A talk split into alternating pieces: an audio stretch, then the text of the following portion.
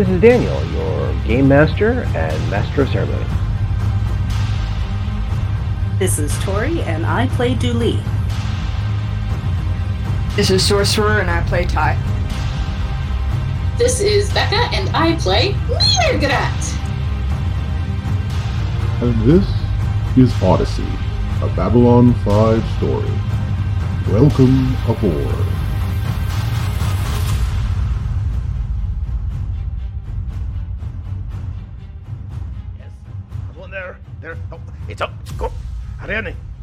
Go, to the left.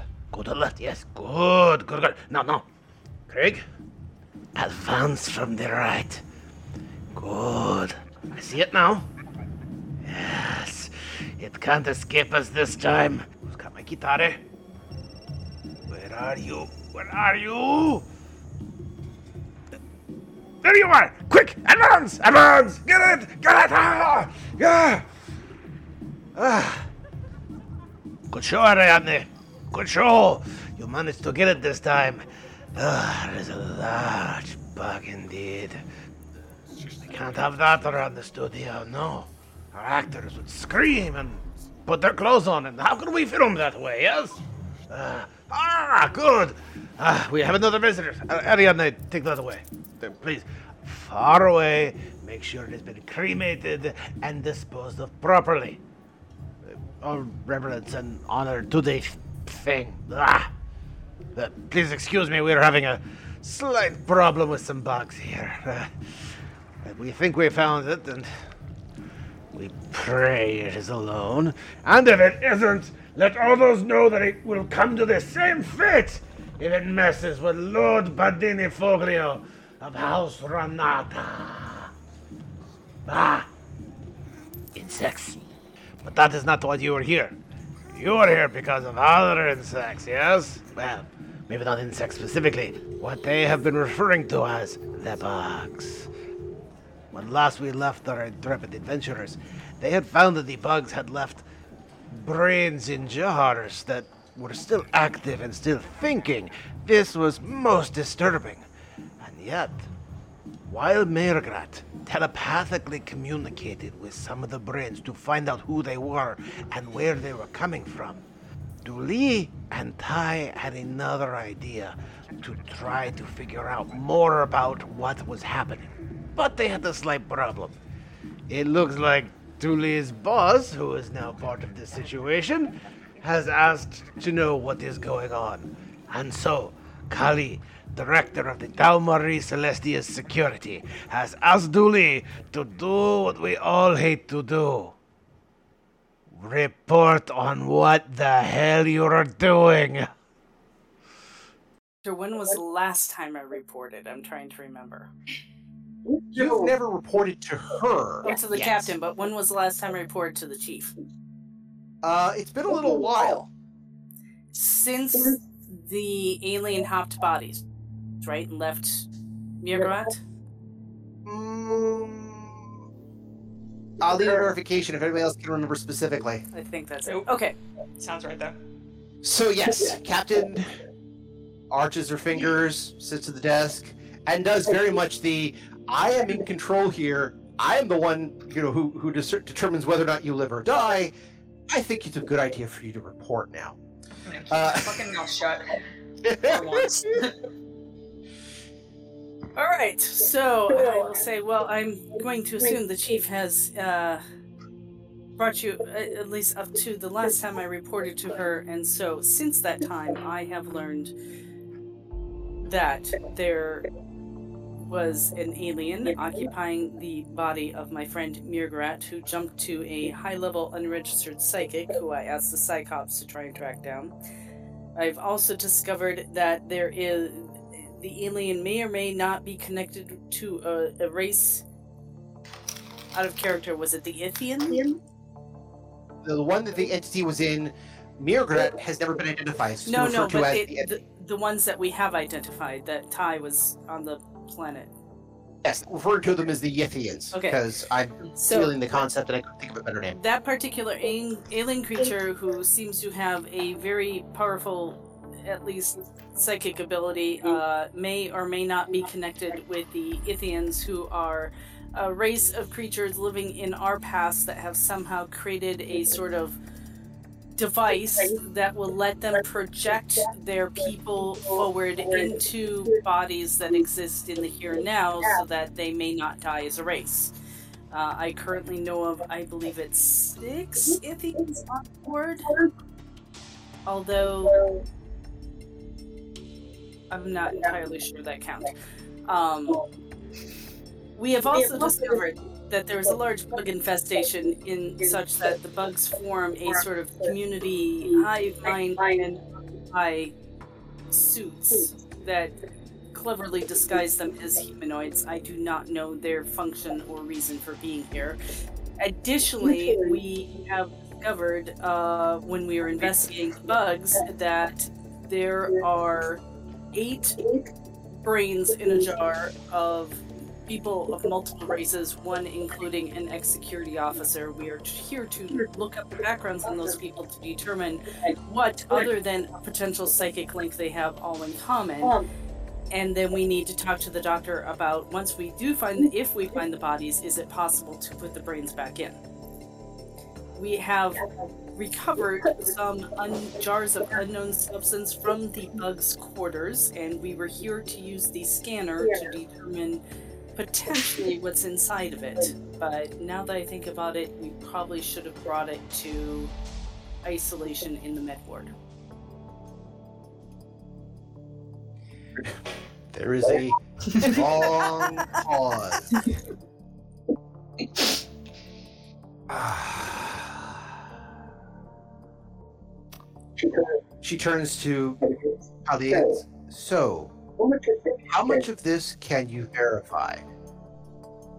Kali goes, uh, ma'am, uh, I can verify that it was a telepathic entity. I can verify that the uh, we have Psi Cops on board. And when you when she says that, you can watch Joan kind of put her hands on the bridge of her nose and slowly shake her head. So we have Psi Cops aboard, and I'm assuming they were not forthcoming by the law. Uh, uh, no, ma'am, they were uh, undercover. It seems. Very well. mm-hmm. Um, but we have bugs in the shape of humans. Now, I'm assuming you're not referring to the game. Is that correct? Uh, no, these bugs are much smaller and seem to form a sort of collective to create a disturbing, cohesive body. Uh, they're in a suit like the game, but they are not game. Yeah, they are not game. Might be wearing game suits, but aren't game, which you can see why that complicates things. Uh, captor. Indeed.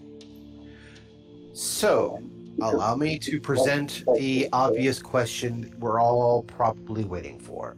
I look expectantly. How much? how much proof do you have of these accusations? Witness statements. And We we got this jar. we do have the eight brains in eight jars in uh, Mirgarat's lab. And then we have this jar, which we think may contain bugs or larvae or something like, but we want to scan it. All right. She looks at Kali. Perform scan. Let's find out what's going on inside there. Let's let's see how this. And you could see Joan. I'm not even asking for a sense motive check, but you could see Joan self-edit words. Let us see if the lieutenant here is uh, accurate with her statement. Kali says, uh, "Ma'am, I believe to be. I don't care what you believe. I need evidence. We're in a situation here, Chief, and I recommend that we take care of the incident now." And Kali, for by the way, this is one of the first times you ever see you have seen Kali kowtowed. Hmm. Kind of like I've dealt with ship Yes, ma'am. before. She's not at all sharp, like surprised by this. It's just Mhm. normal. yeah, as a as a doctor now, you're like, oh, that's fine.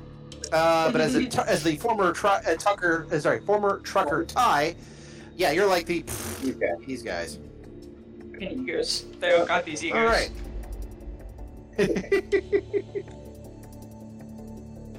oh boy. All right. So, unfortunately, the three I threw out are not helpful at all. and neither is the fourth one asked for. Re- okay, I threw out three cards just to kind of go. Okay, where am I going with this? Moment of indecision, gluttony, and sloth. And I'm like, that doesn't really help.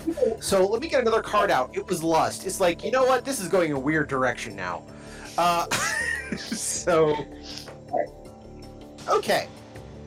All right, I got an idea.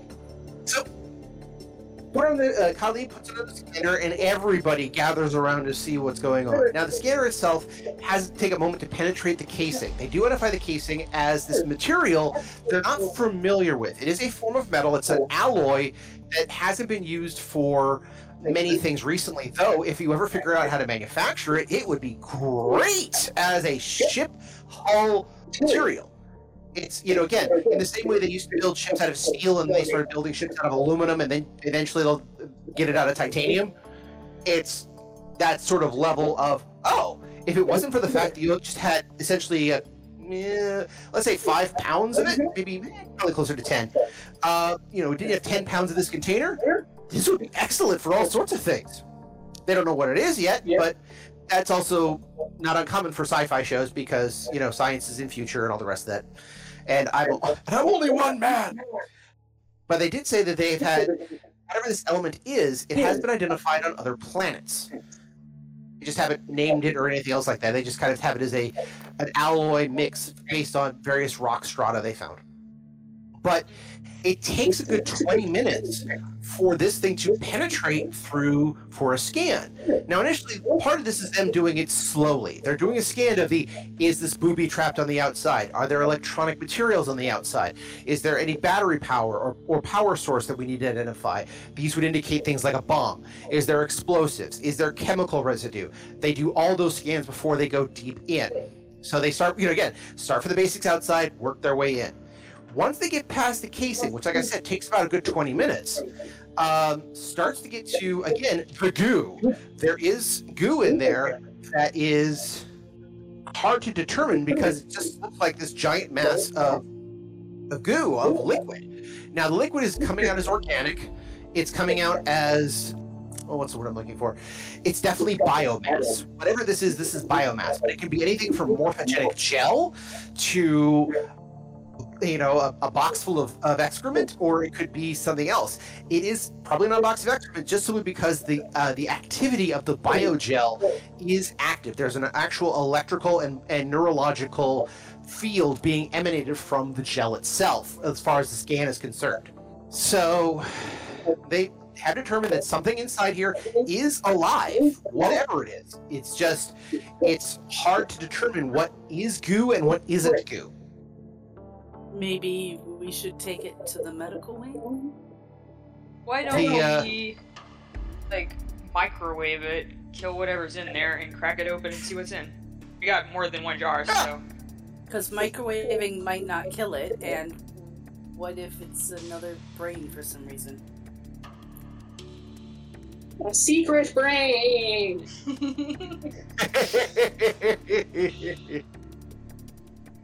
you're really concerned about this. All right, fine. okay, by the way, the fact that you're concerned about this, I, I take as pride because it means I've done my job as a GM. He has a So- concern for life.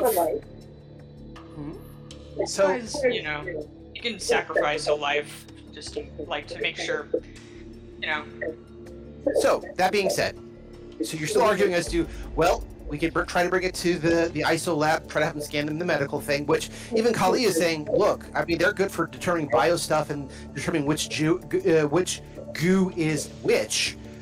At the same time, we're in the security office. We can also isolate here very easily. And again, if you want to try to like throw it out in an airlock or something else like that, you're also running the risk of whatever's in there is, you know, something we may need for the future. Even Kali is, you know, all, all mentioning this right off hand, right off the bat.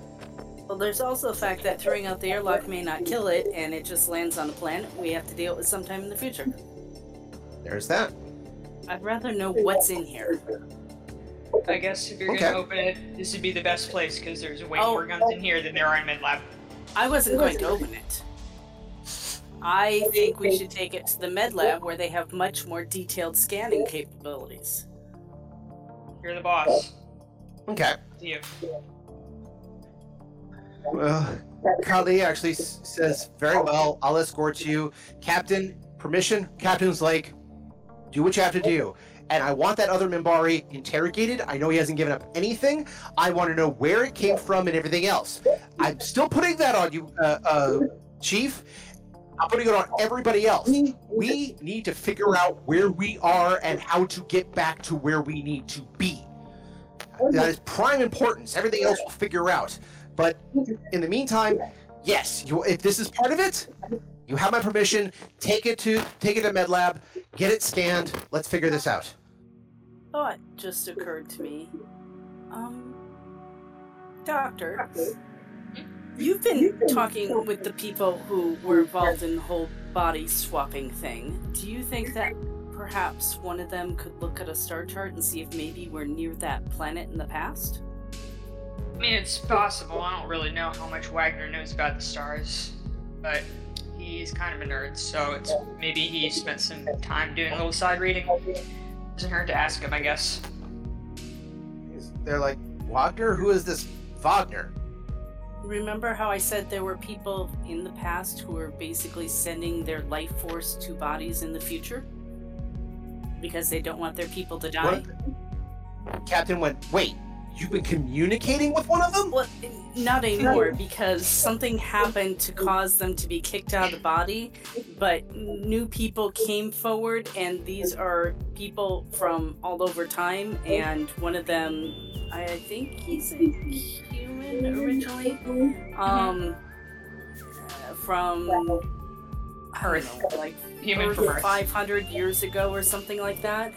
Anyways, while he was on their planet in the past, he did a lot of studying of what they had available there, which helped him enable his escape, unfortunately, not to his original body. But so, yes, I guess we have been communicating kind of, not with the aliens, but with their captives. I look mildly. you can hear the captain, the the, the uh, John. John actually looks over and says, "Quibble, quibble." Uh, the captain looks less enthused, but is doing the whole fine.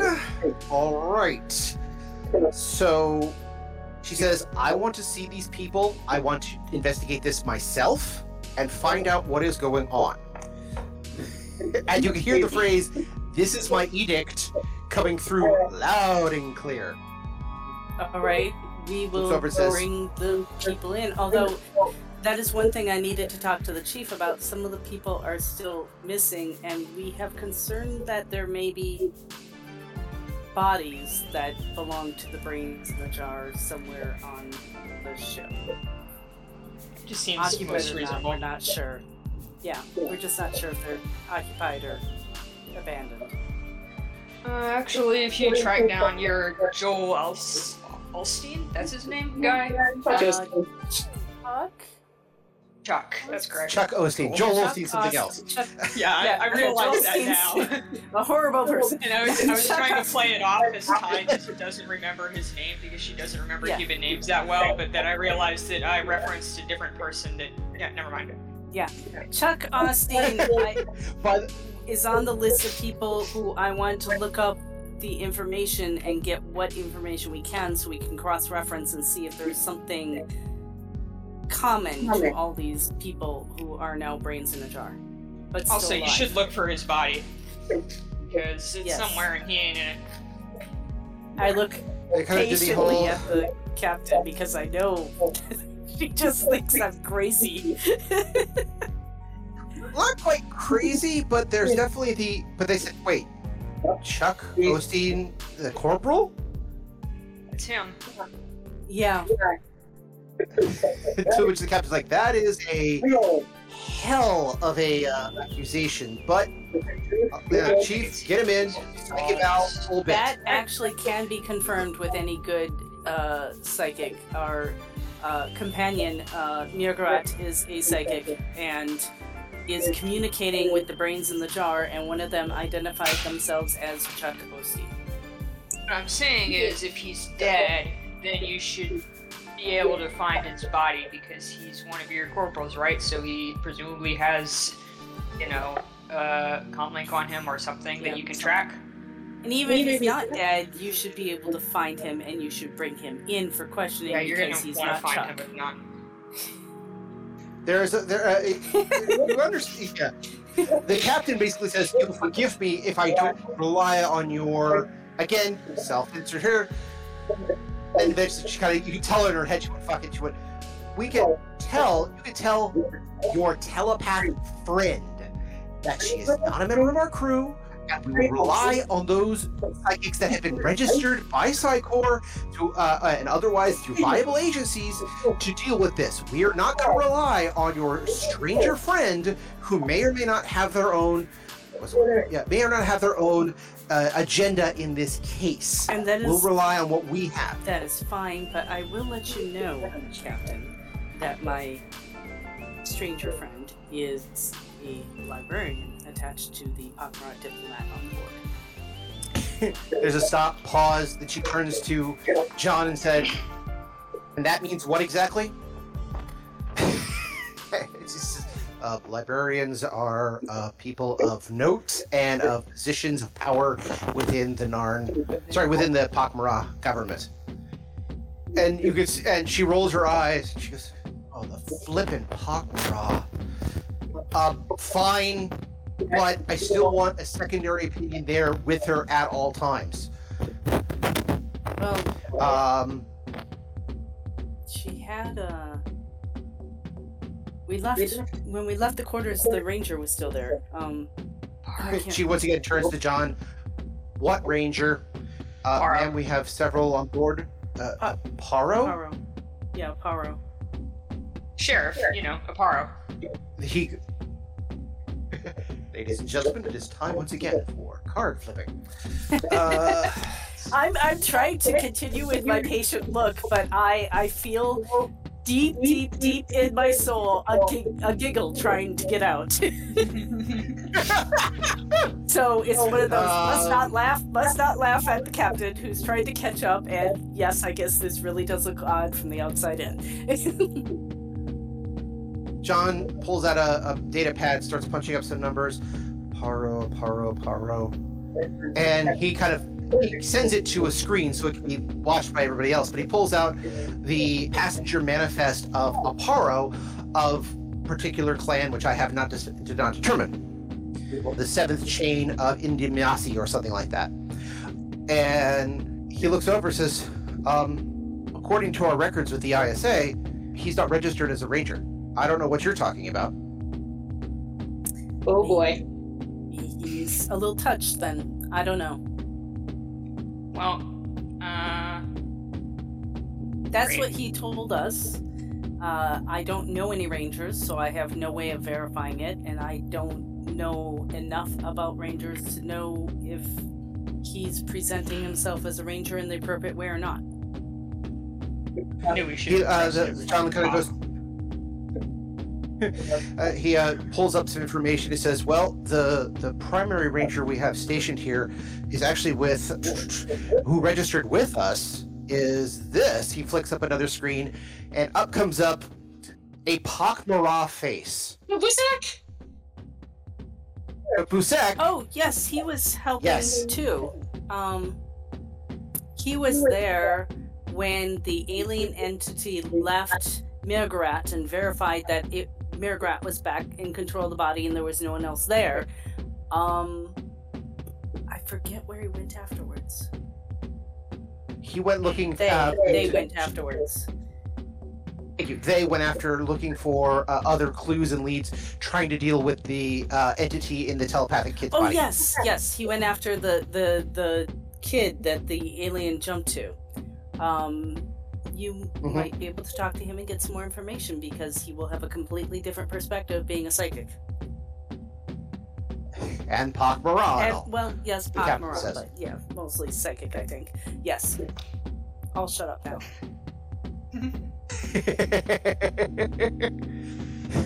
Because that giggle's coming up fast and furious, isn't it? It is. Um, Captain says, "Get this scanned." Points, points at Kali. Go find the. uh, Sorry, actually points at John. Go find the ranger. Points at Kali. Go get Chuck. I want all this taken care of. Then she points to uh, the doctor again. You do your scan. Points to Dooley. And you go find out why, where we are, and why we're here in the first place. Since it's all your head's fault, we are. And then she just turns on her heels and leaves. Uh, yeah, I can't open my mouth and then shut it. Okay, so this is where I can ask the two of you guys, the two of you, to make a notice check, but impress me. Oh dear. Horrible idea. Yeah, this is time. But I have a chance.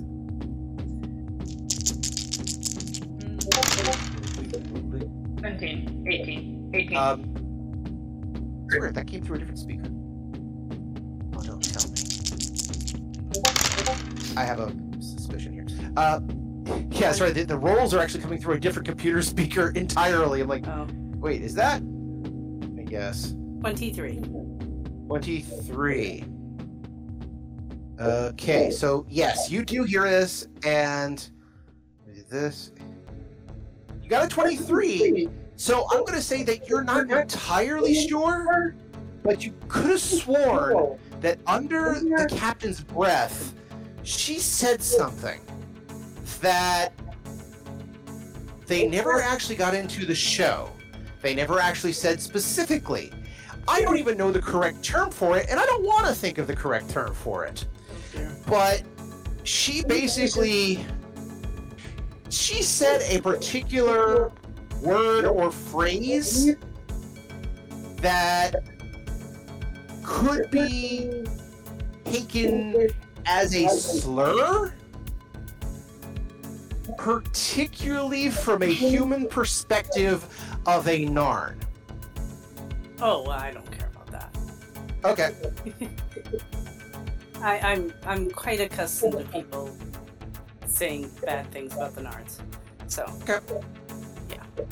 Um So- and I, I can't imagine that I've represented my race very well with her because, you know, she does have a ship in the middle of nowhere that you know. Anyways.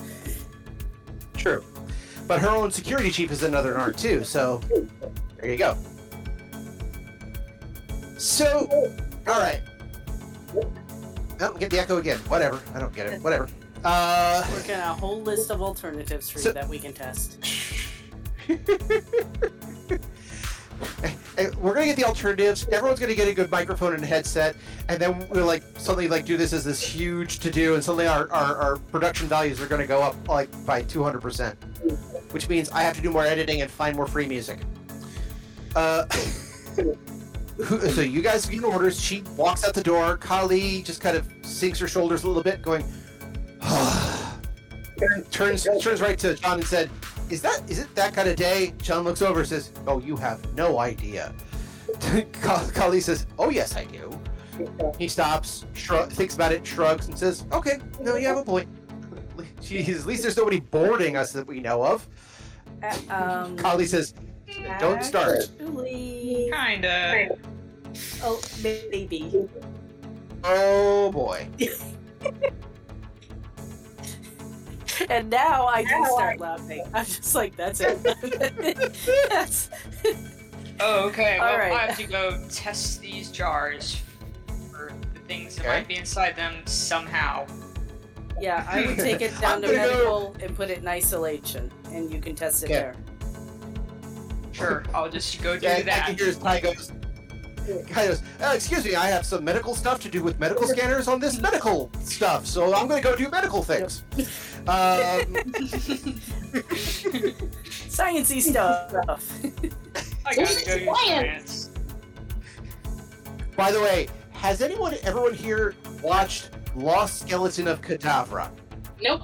No. nope. Okay, do people in this in this uh, chat like really good bad movies? Sometimes. Depends. Okay, so there was a. I like the gambit we have here. Basically, there's a deliberately made bad movies that homages 1950s sci-fi horror movies called Lost Skeleton of Cadavra. It is meant to be bad, and it and it and it tells you this the whole time. And it's it is pretty funny. It's this kind of weird cult thing. But one of the jokes on there is there's a scientist who will say things like, "Hey, this will advance science many years because we have to investigate this meteor for science." Uh, like he talks, he says probably says the word for science every like seventh or eighth word uh, because he's a scientist and he does science stuff. Yeah, this, this is kind of how I hear Ty doing the. I'm a doctor, going to do doctor stuff. You know. Yeah, so you're gonna. Yeah, so Julie. Oh, go ahead. What was that? She's gonna immediately call Mirgrat to explain how to do all this. I need a cheat sheet and I need it now. Uh, so, but Julie, you're going with Ty to do the investigation. I hate to do this to you, but no, because I will be just as useful with her as she is operating medical equipment. Um, I need to check some things at the station there. Okay. So you say you go over to Kali. Says, "I need access to a computer." Kali just kind of points you to an investigation room. Says, "Start there. Work with what you got." You nod, then go. then you turn. Uh, Doctor, good luck with that scanning. And you could probably see the daggers coming off of Ty. Uh, Oh, there's a doctor. Uh, oh, I can't remember his name. In the med bay. He'll just. he Dr. should be able to help Rule. You. Yeah, I, I met one, but I can't remember the name. So yeah, Dr. Ver- Uh, Dr. Christopher Rule still has the blue brain that you guys encountered at the beginning of the show. right. So the the one we went and talked to about the brain. It, yes, talking to a help you. real doctor is a great idea because I am also a doctor, and he will notice that I'm also a doctor when I start talking to him. Good call. Doctor, doctor, doctor, doctor, doctor. all right. Uh, Well, if you wait just a few minutes, I'll go with you. Oh, you fine, whatever. I'll wait okay, so you will wait. Because this Yes. shouldn't take because I also want to try to find where Alan Gibbon lives anyway, since he's, he's, he's sunny. Okay. So, Julie, you're doing investigation, so let's get an investigation roll out of you.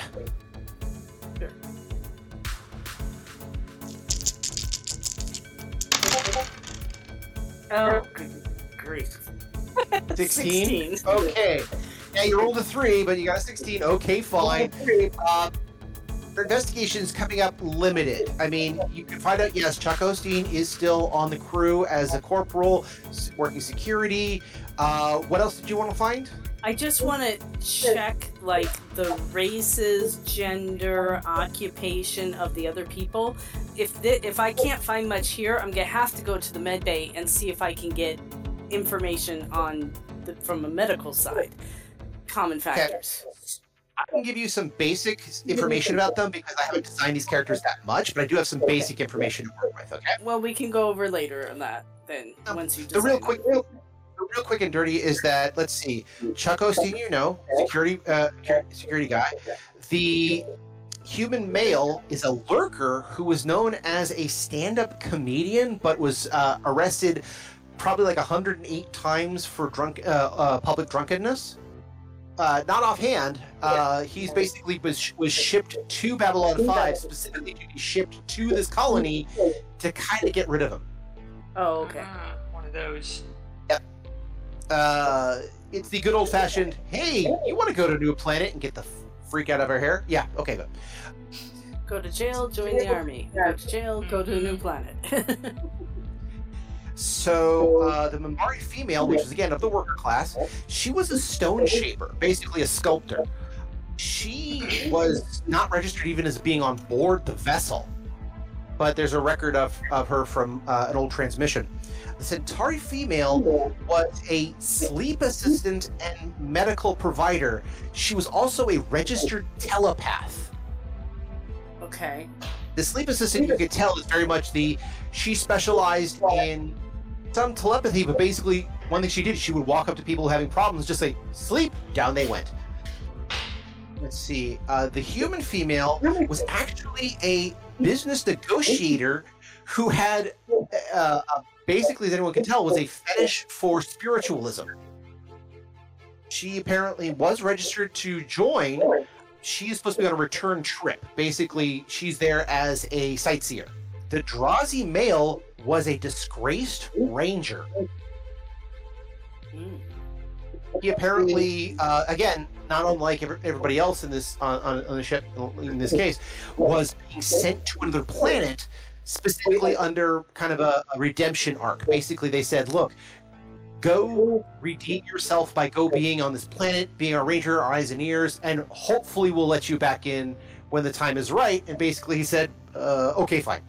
Rather that than than bearing the burden of being, you know. hey, they gave him a choice. You could live for the one or die for the one. Your choice. And he went, I think I'll live for the one. They said that's it. that is the most gangster thing I've ever heard. God damn.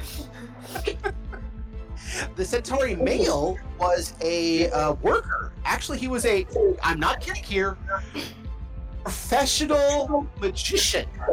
Not a, like, I have sorcery powers, but I pull rabbits out of hats and I can do those sorts of things. That's what he specialized in, was a magician who did a magician's act. So apparently he's been uh, listed as missing for a couple of years. Oh, Uh, that's interesting. And the last is a female Centauri whose name was. I actually have this written down, so I have to pull up specifically. Uh, here we go. It is. And then just jumped the hell away from me. Uh, here we go.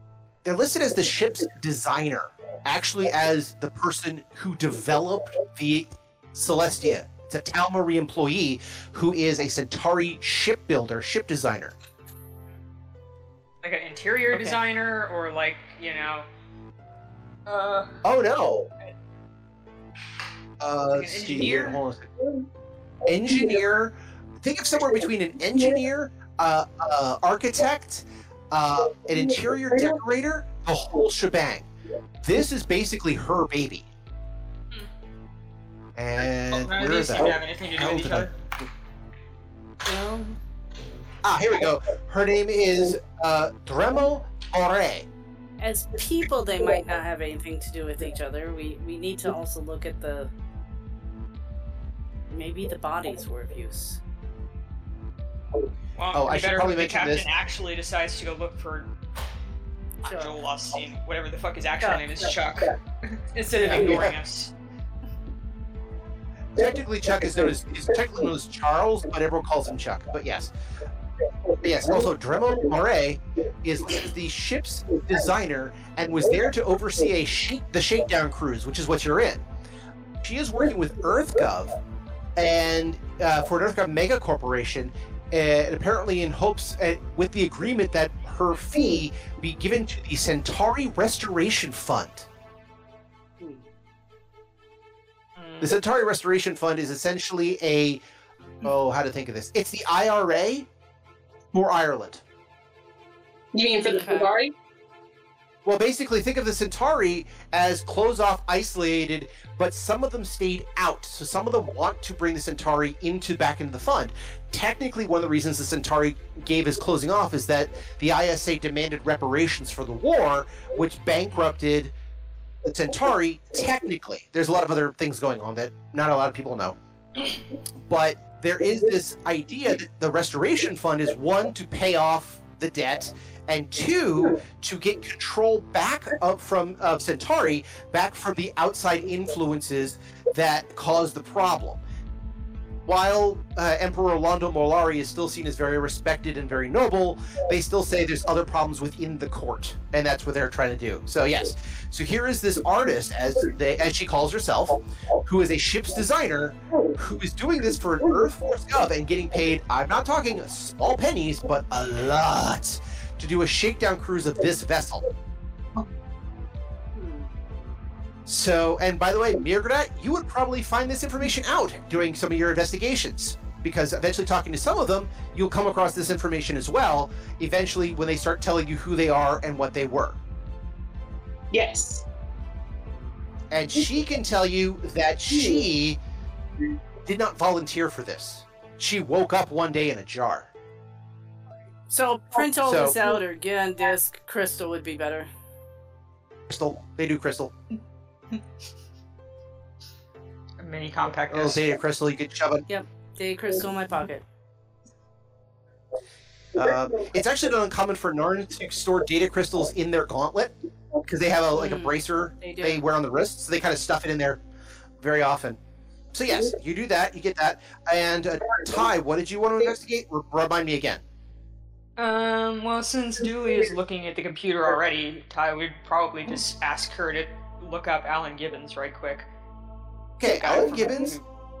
Oh, Okay. he probably knows Uh, Alan bugs. Gibbons- he's not a bugs. He's actually a hu- uh, he is a human with the uh, Earth Force. Apparently, he's been around for quite a while. Interestingly enough, he was a human survivor of Babylon 4. He was evacuated when Sinclair uh, helped evacuate it during the first season. So a bit of his record has been adjusted because he basically skipped over what five, ten years. Mm-hmm. So when he came out, apparently he was an engineer, but he kind of went into sequester as far as you can tell from the records. But he is here uh, on behalf of an EarthGov business. Basically, he's part of a mega corporation. Mm-hmm. That's who's paying his way through. That's about as far as you got, as far as you know for a lot of this. And he is on board. He does have a round trip ticket. Uh, what, what corporation? Uh, I don't have a name for it yet, but I'll get you that later. Got it. So, a corporation. Okay. Oh, that's interesting. Let's go scan this jar. Yeah. Okay. All right, so you take it to Doc Rule, who is still fascinated with this brain, and he's been working on it for months now, or how weeks now. How long you guys been at? at, at uh, we don't have a shooting schedule, so we don't actually we don't say when we're actually sleeping or eating, so we're just kind of running with. It. Uh, so, okay, you go to talk to the doctor. Doctor is absolutely fascinated with this brain. He's still been playing with. it. He he mentions when he sees Dooley, and he's like, "Oh, uh, Lieutenant. Oh, yeah, you're the part of the crew that brought in the the brain." Actually, one of the nurses looks over and says, "Yeah, the doc's been working on this for, for ever since you brought it in. He's been totally fascinated with it." He, doc will actually look up and says, "It's trilobal. This is a this is so unusual. I mean, look at this, the schematics of these particular brains. This guy must have been like a telepath for whatever species they were part of. And look at this. I mean, look at the uh, the the, the, the generation parts here. And this brain should be de- eroding by now, but it's not. It's not active, but it should be. You know." it should be a puddle of tapioca now, but it's not. Look at this. And he's probes here and there and he's getting reactions. It's like, this is so fascinating. He's almost in this frenzy. And, you I'm know, gonna hold up a finger and hit my communicator. Hmm? Uh, and and try and bring up Mirgrat in a conversation. Okay. You actually say, uh, I have a specialist. They mind they listen in. And he's like, well, just don't talk about, don't make force me to break HIPAA laws, but sure. So yeah, I'll, I'll call Mirgrat. Okay. So, Mirgrat, you got a call while in the middle of your uh, uh, therapy sessions with some of the brains, which, yes, you did hear some of the stuff that came out of the report at from them. In other words, yes, one of them is the ship's designer. Uh, one of them is another telepath herself, who was the Centauri telepath. Uh, she's been helping to coordinate the brains together. So you don't have to like make contact with each of them. You technically have to make contact with her, and she makes contact with everybody else. It facilitates things. Excellent. Yes. So uh, I will. I will like keep half a brain on that. Hmm? Um, but I'm also going to answer my call. Greetings, friend Dooley. I'm here to talk to you, but I wish to inform you I may be somewhat distracted. All right. I just want to let you know that when you have a, a moment, you should come and talk to the doctor about the blue brain because he's made some interesting discoveries, most of which I don't quite understand. But they're exciting, evidently. This is excellent. I shall. I shall be sure to stop by as soon as our group therapy session has concluded. Thank you for the update. And then I'll turn back to the doctor. and say, Okay, so uh, Mirgrat's going to stop by and she'll understand a lot of what you're saying. But as I understand it, you're excited that this brain is trilobal, which is important for some reason, and it still exists. Yes, there's no decay, no erosion. Uh, this brain has got to have been out of the body for at least four months. How do you Uh, know that? But there's no. no... technobabble, technobabble, technobabble. Uh, Ravens. yeah. basically, Can you make sure you explain that to Mirgrat when she comes? Because I'm sure she'll understand all that. he says, uh, absolutely, of course, of, uh, of, of course, of course. I have been taking several samples and using them for various issues to try to determine more, but so far it's just been as is. This has been just fascinating, though. Just absolutely fascinating. I'm glad you have a hobby. Um, I need your assistance in one other thing. We have this jar that may or may not contain a dangerous substance, so we can't open it. But we need a, a intense scan on it to try and determine what's in the jar. He looks over and says, doesn't security deal with that sort of thing? Um, their We went scanner's not secu- good enough. Yeah, yeah. We went to security already. They directed us to medical. So this is a bio issue. Yes. All right. He, uh, It's evidently He takes it- contained in says- some sort of liquid that is affecting the life readings, and that's, I think, all the technical stuff I remember. he says, all right, well, let me take a look at Oh, this. oh wait, can I, I brought a, Uh, a, a crystal. Yeah, I could give you the report, but you probably oh, better. he, he, he's- he said, that's fine, let me take a look. He grabs the crystal from you. Or he, he's right, he asks for the crystal, you give it to him. He puts it into a computer, he starts looking up the details. Oh, that's strange. Okay, that's unusual. All right, well, I'll put it in the scanner, but from what I can see here, um, my guess is we're going to have to open this thing to get this very specific information because this casing is protecting too much and the goo inside is also protecting whatever this is supposed to be housing because this is a he looks at it this is some sort of stasis fluid as far as i can tell it's a nutrigenitive stasis fluid that again looks like it, i would if i found this i'd be using it for transplant patients every day of the week Right. So Well, you can have the whole jar, but when you open it, um, there might be a larval form of an infestation that I am investigating. So I would have security nearby with several uh, several guns. A- actually, I would say you need to put it in isolation. Do not open it without notifying us, and security. And you need to wait until He says, we "Uh, all arrive before you open it. Well, he says he looks over and says, "Well, your security. Call your friend. Call security. ISOLab's over here is uh, available. The, the ISO one's uh, still got the brain in it, but we figured out it's non-contagious. But I can put it in ISOLab too. No problem. Let's op- uh, let's do the scan and take care of this right now. All right. So first, I will call the chief and inform her that the doctor wants to open the jar, and I'd feel more comfortable with a few more guns down here, because we have. He- they- she guns. says- She says, "Fine, go ahead. I'll, I'll you know, she'll come down herself because she wants to see what that, what this all about too." And then to give Mirgrat a few more minutes, I'll call her. You know, I called them first, and then I'll call Mirgrat next and say, I, "I'm really sorry to interrupt your meeting, but we we need your expertise." We're opening the jar. I shall be I shall be there forthwith. Please do not open the jar without me. Did my kid take a nap? Yes, she was very cooperative. All right, he can come too, I guess.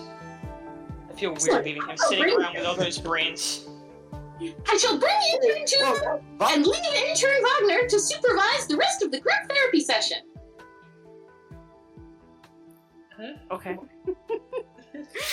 So, as Wagner, who has been trying to be, you know, taking notes and reading up and also doing a few other things, says, "Oh, you want me to continue? I will do my best." And uh, you quickly kind of show him how to make contact with the Centauri female, and who kind of brings him into the fold a little bit. He's confused, but otherwise seems to be okay. It takes you like maybe 15 minutes to do that, as and then it's going to take you a little bit of time to get up up to the bed bay, but not that long. You're still in second class, so it's not that bad.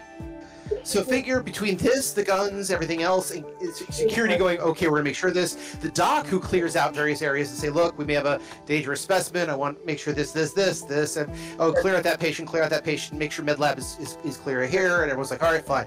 So it takes about an hour or so before uh, everything's ready to go. In the meantime, he does a number of uh, scans on it himself with the bio stuff, trying to get more information about whatever this goo is. He does register that it is there is something in there, and again, judging from the electrical output, the neuroelectrical output, something is very much alive in there. Whatever it is, he can't determine it, but something is actually alive in there. It's definitely fucking bug larvas. Gross. Well, let's open it to be sure. I mean, it's nice. Did you explain to him about the, the did you explain to him about the, the brains in jars? Uh, no, I haven't told him about the brains and jars. He's already excited about one brain. He doesn't need to be excited about eight more. I doesn't really bring things up to people if she doesn't absolutely have to, so. Fair enough. So, you guys wait a while, watch him get crazy and things like that. Your grad comes in. He's confused as like what the, the, Pak'ma'ra? Oh yes, the the librarian. You you asked me about the brain last time. Oh, I've got so much to discuss with you and everything else like that. Grad, because you have a medical background and because you were carrying the brain last time, I will allow you to do a notice check and if successful, a medicine check. All right. All right. So, first things first, notice check. Mm-hmm. 18. Nice. 15. Okay, I'm gonna let you do it, but you're gonna be at a minus two to your roll for the medical check, okay? All right.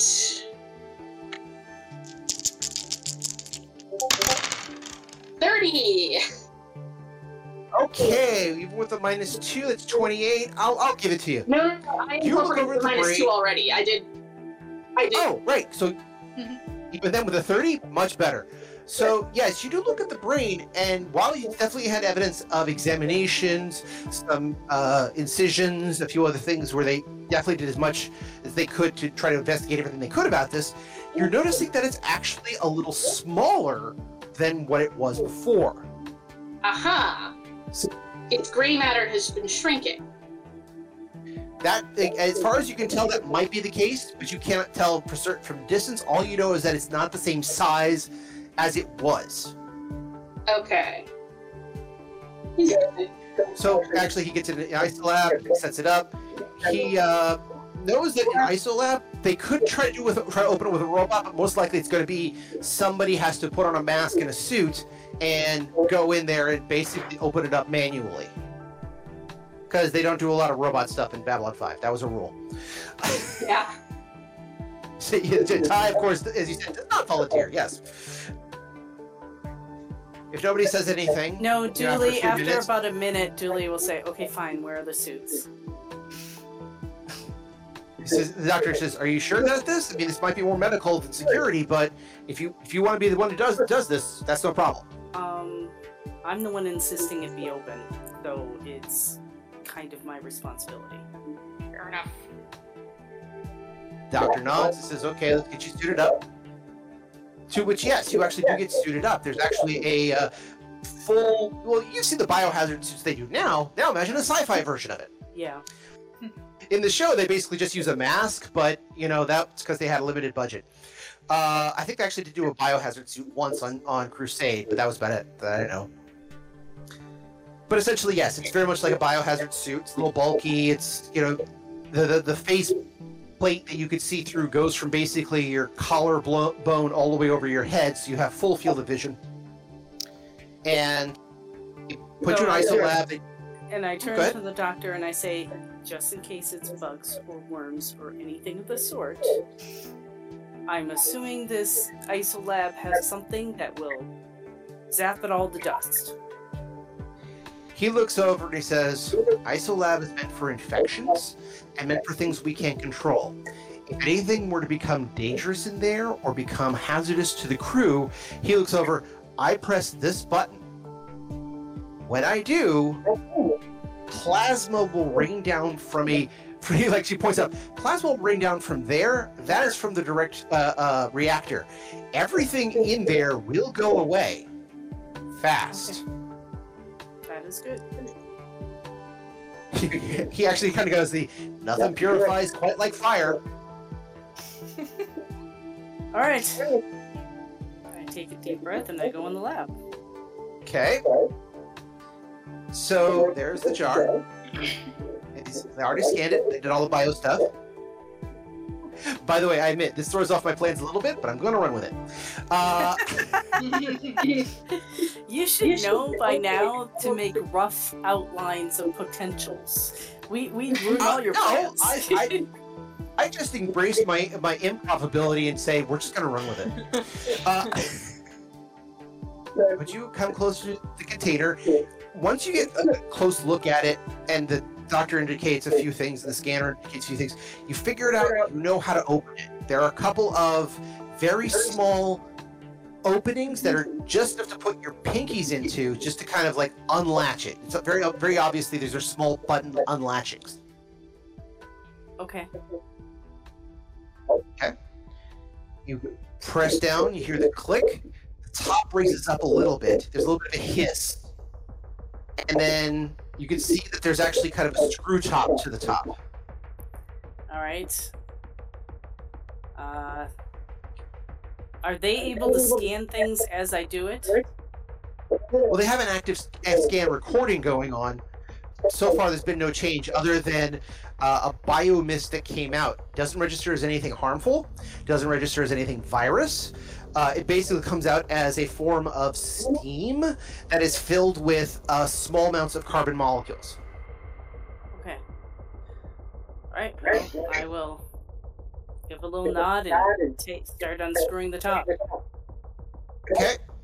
You unscrew the top. It takes a bit because it's a little bit stuck. But again, you, once you get it moving, it kind of moves on its own. And then, and it's not like a you know quick. You know, you can flick it open with your finger. You definitely have to move it like with both hands.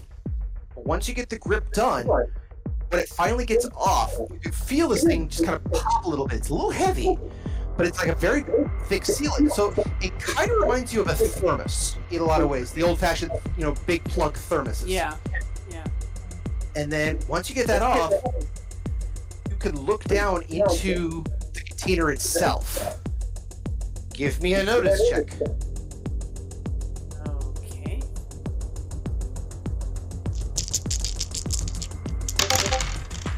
Twenty-eight. Okay. So twenty-eight. So that's enough for you. to Look down and you see blue goo. Not unlike the stuff that was kept at the brain that you found on the ship that was coated. Um, do notice that the whatever's not coated in blue goo at this point because it's kind of sloughed down there's a little bit of a, of a rim there are the inside of the jars covered in sigils writing something like that. It's just covered on the in- interior. The blue goo itself waves up and down very gently. Like it's uh, responding to vibrations, or you're looking into a spyglass that is looking at the ocean, something like that. Very small little waves that kind of crest back and forth. Okay. So one thing is, I'm going. Once I start unscrewing it, I'm Mm-hmm. going to basically be talking through. Okay, unscrewing it now. There's a little bit of pressure. It's difficult to unscrew. I'm just going to basically give a running monologue. Good one. Secondly, looking mm-hmm. because you know I want it recorded in case I get vaporized into dust. What mm-hmm. what I'm seeing, and then I'll say I see blue goo, like the brain blue mm-hmm. goo, and then I I want to make a judgment call, and I'm not sure what role this would be, but you say the blue goo is kind of like moving as though it was responding to motion or sound or something like that. Do I get the impression it could be alive? The goo?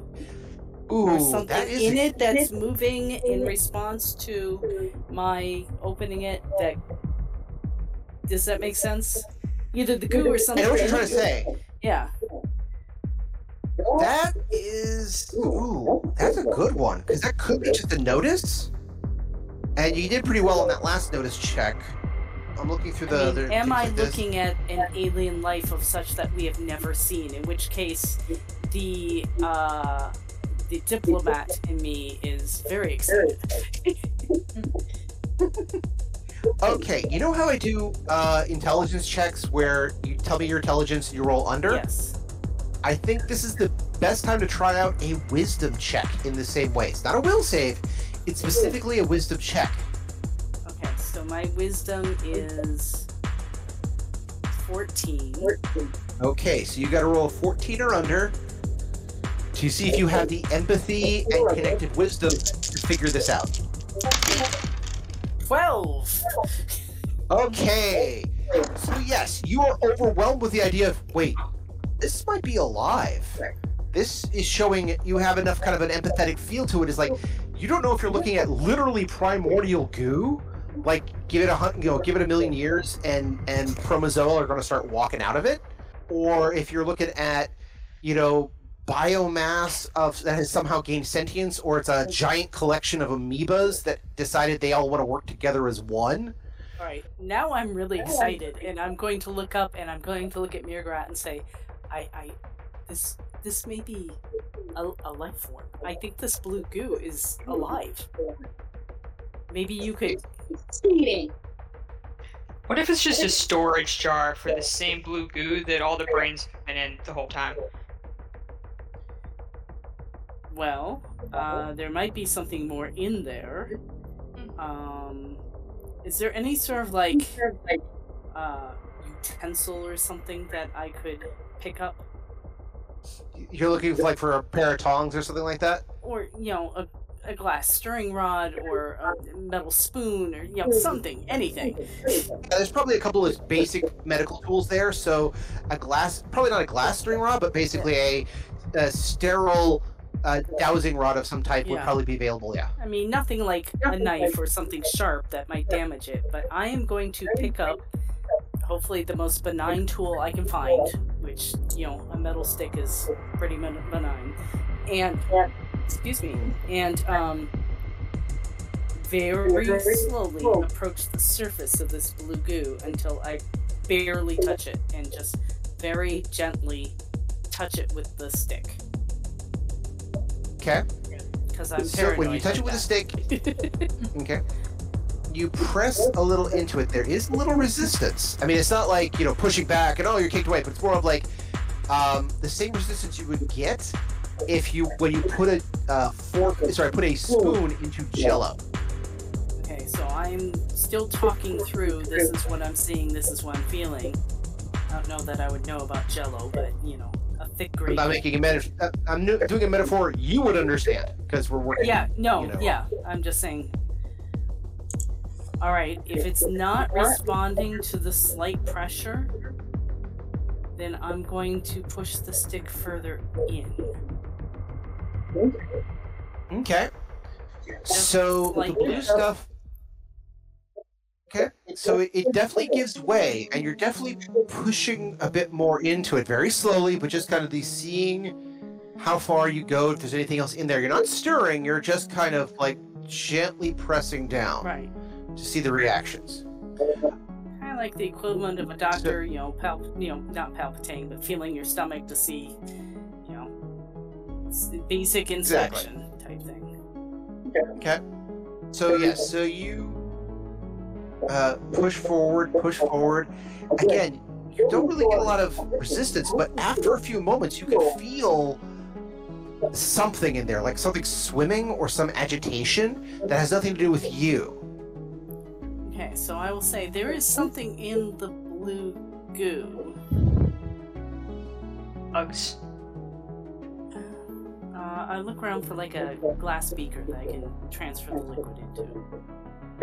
Okay, there there is actually several containers, mostly a form of plastic, but close enough for Yeah, glass. something Yeah. that we can see Um, through, so hopefully everybody can see it. Um, Okay. and I will pick up the jar Okay. and very slowly start to pour it into a separate container. Now, when I reach something solid, I'm going to stop.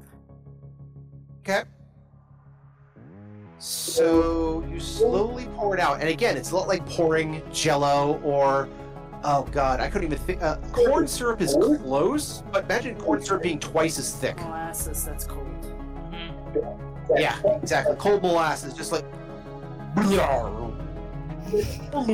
as it starts to come through. And as you do, tar pit. yes. Oh, it's so totally tar pit, but it's also this bright blue color. Does it glow? Uh, Is it like neon phosphorus? You know it does sparkle, so you can't tell if there's like phosphorescent parts in it or if there's basically materials that are catching the light. But it is not Romulan ale blue, a little darker than that. Okay. but it is you know very much a uh, a light color a gem color i guess you could say. I don't want to bring that to mind but yeah kind of like a gem color. And then yeah it just kind of blarbs out very slowly. And after a few moments you think you're feeling something slide to the front. And so it's like it's about ready to if you keep pouring it out it's going to come out. Okay, we'll stop pouring. And hopefully Okay, there's enough of the liquid that I can see uh, what's in there. Okay. By the way, I had a stroke of inspiration here, so I'm playing with it. Uh, this should make things even more interesting when it comes to the game. So, as you you look down, the little thing that's solid is this. You think it's a sphere, or like something like a sphere, because it's it's there's hexes shaped uh, hexes all over this thing. It's like a hexadecimal. Uh, what's the word? Okay, it's not a D5, which is has hexes on every side. It's more like um, like a bug's eye. That sort of kind of hexadecimal all over it. Still a dodecahedron? I your guess is as good as mine. I don't know what that means. Uh, Ty, can you? I don't know. It's one of those. I know. I can picture it. It's one of those things you have to Yeah. integrate over in Calc 3 for some goddamn reason, but I don't know what it's called. yeah. I actually had fun with that, but um, all right. Uh, there, you said there were tongs. Uh, now I'm going to get the tongs. Is it an egg? Okay. So you get the tongs. What are you gonna do? I'm going to try and very gently reach in the jar with the tongs and pull out the vague dodecahedron thing. Okay.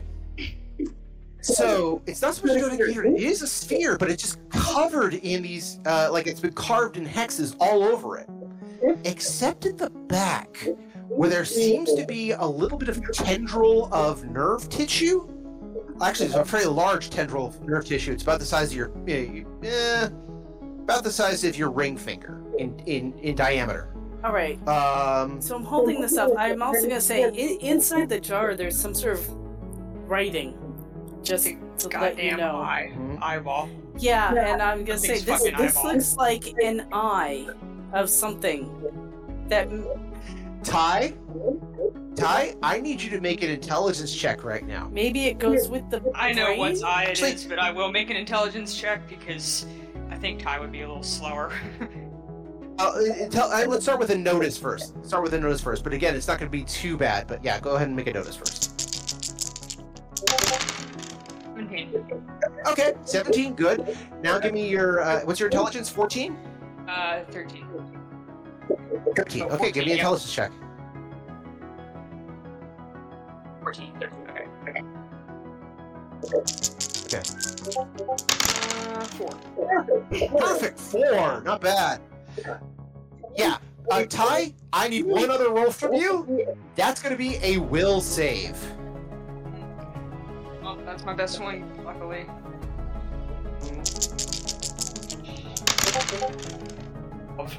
Okay, 12. So, okay. For those around Ty, Dooley, you can't see this because you're in the middle of something. Mirgrat would notice this. I believe Tu- Tuvo would actually notice this very quickly. Ty, you start to shake and shudder because you recognize what that is. And yes, you're absolutely right. That is an eye of a Yithian. Oh boy. Yeah, that's what I thought. And I don't know if I Dooley knew would be smart enough for this. I don't think But, Ty you know- described them. No, but we have a brain and we have an eye. They're both very alien. eh. Yeah, alright. Oh god, ew. So I'm going to say this. This I think is either you know we've got two alien life forces we're dealing with. So this is either got to be the bugs, which seems unlikely because it's huge, or the Yithians are actually on board and not just body snatching. well, I mean, at least their brain and eye- or their eyeballs, an eyeball from one of them is on board in the bug room. I don't like this. I will let you guys a few actions to figure out what's going on. But there is a, uh, like I said, there is a bombshell about to be dropped, and I think it'll be great for our, uh, for our closer for the evening. So I will let you guys do some investigations or uh, talk amongst yourselves or whatever you want to do. I mean, if there's writing in the jar, Tuvo should be able to read it, right?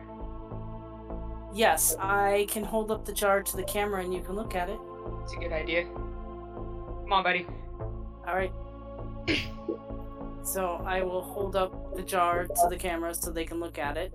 Um, Okay. Mirgrat, are you getting any sort of like psychic anything off the eye or brain? Okay. I am going to basically try to the most careful like reach out that I can. Um I believe that's called a passive scan. yeah. Like I just want I wanted to I wanted to be clear. I am I am keeping up most of my guard. I am doing my best to to keep myself as protected as possible. Okay. So I'm gonna guess you want a telepathy check for that. Oh, you better believe it. Twenty-one. 21. Okay, you passed the basics for a, a basic scan. Um, so you're like tentatively reaching out with your mind, doing the whole, well, let's scan if this is a life form.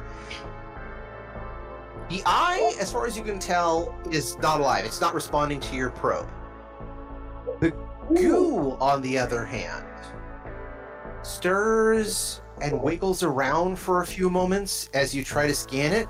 Both the goo in the jar and the goo in the uh, bucket, for lack of a better term, respond. That's when you feel the number of life forms inside the goo itself. It's hard to tell because they are very small and they're working in concert, but they're definitely individuals. Aha. Okay. this Yeah, I'm just is holding a jar and an eye, looking at y'all expectantly, like, um, Um, I'm gonna ask Tuvo if he can read the writing because uh, Ty can't read Yithian despite having been one. Okay. Because she's dumb. But her kid can. Oh no, she just doesn't know the language. eh, you didn't you didn't, you didn't put in the time. Or, Um. Yeah, this Tuvo looks over what he can and says, I, I, I- I don't think I, I recognize that, Mom. That's weird. Not as in the that situation is weird, it's more like he's pointing at the words going, That's all weird. weird, like you've never seen it before, or weird, like sort of not right. It's it's like an echo of something I know, maybe, but it it's it's it's like the difference between when you dream of something and then when you encounter it, how different it is. Hmm. That's kind of the difference. It's it's so different from what I what I read. It's it's it might as well be another language, but I could see a couple of like characters in common. Oh, maybe Wagner will be able to read some of it. So, uh, all right, it's five nineteen. Let's uh, might as well get straight to it. Anything last you guys want to check out? No, but I will eventually put everything back in the jar. Okay, Close it. and uh, yeah. Dooley, I anything you want to do? Nope. That about covers it. All right, and And Mirgrat, anything you want to do? Uh, no, I think, like, I mean, nothing that I can do in the short term, because long term, I'm gonna be, you know, I'm gonna be talking to that fucking goo.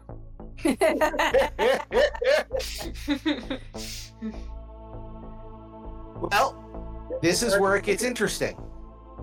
As you try to do the passive scan and you could sense the so- uh, forms, when the last of the goo sloughs off the eye into the pan, and the eye is very much just kind of, for lack of a term, clean. It's got a little residue on it, but for, for the most part, it's clean. Mirgrat hears something very clearly. Everyone else hears it as clicks, chirps, beeps, some sort of like strange reverberation of a choir noise as if done through cicadas. And but it's coming out to an almost sound. Not right, but an almost sound. And definitely Mirgrat would understand this, Tuvo might understand this, and actually Ty might understand the basics of it. But it's as awful the gift, uh, the, uh, the the the goo itself. And by the way, Mirgrat would understand this because of the scan. It just says, "Oh, are we home yet?" Of course it does. Bring that fucking job. And that is where we end for this evening. Okay. Telling y'all it was bad news. No one wanted to open it. Look where we are now. Should have just thrown that shit in the incinerator.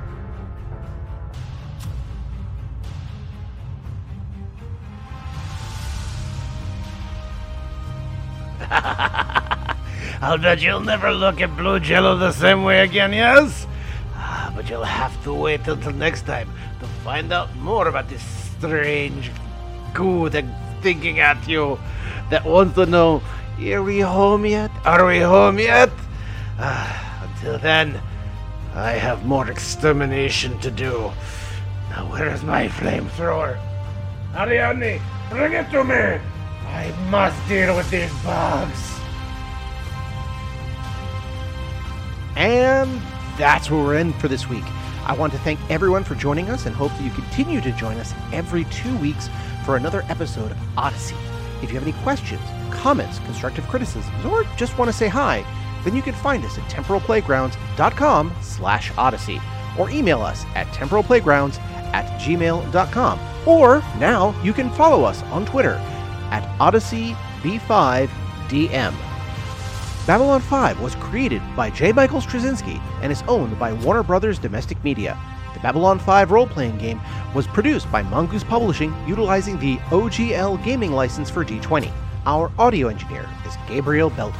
Our theme music, Titan Striker, was composed by Evan King. Incidental music provided by Tabletop Audio at tabletopaudio.com. All other music provided by Creative Commons license and is available of information on our website. Once again, I am Daniel, and I thank you for joining us on this grand adventure. Good night, and keep dreaming.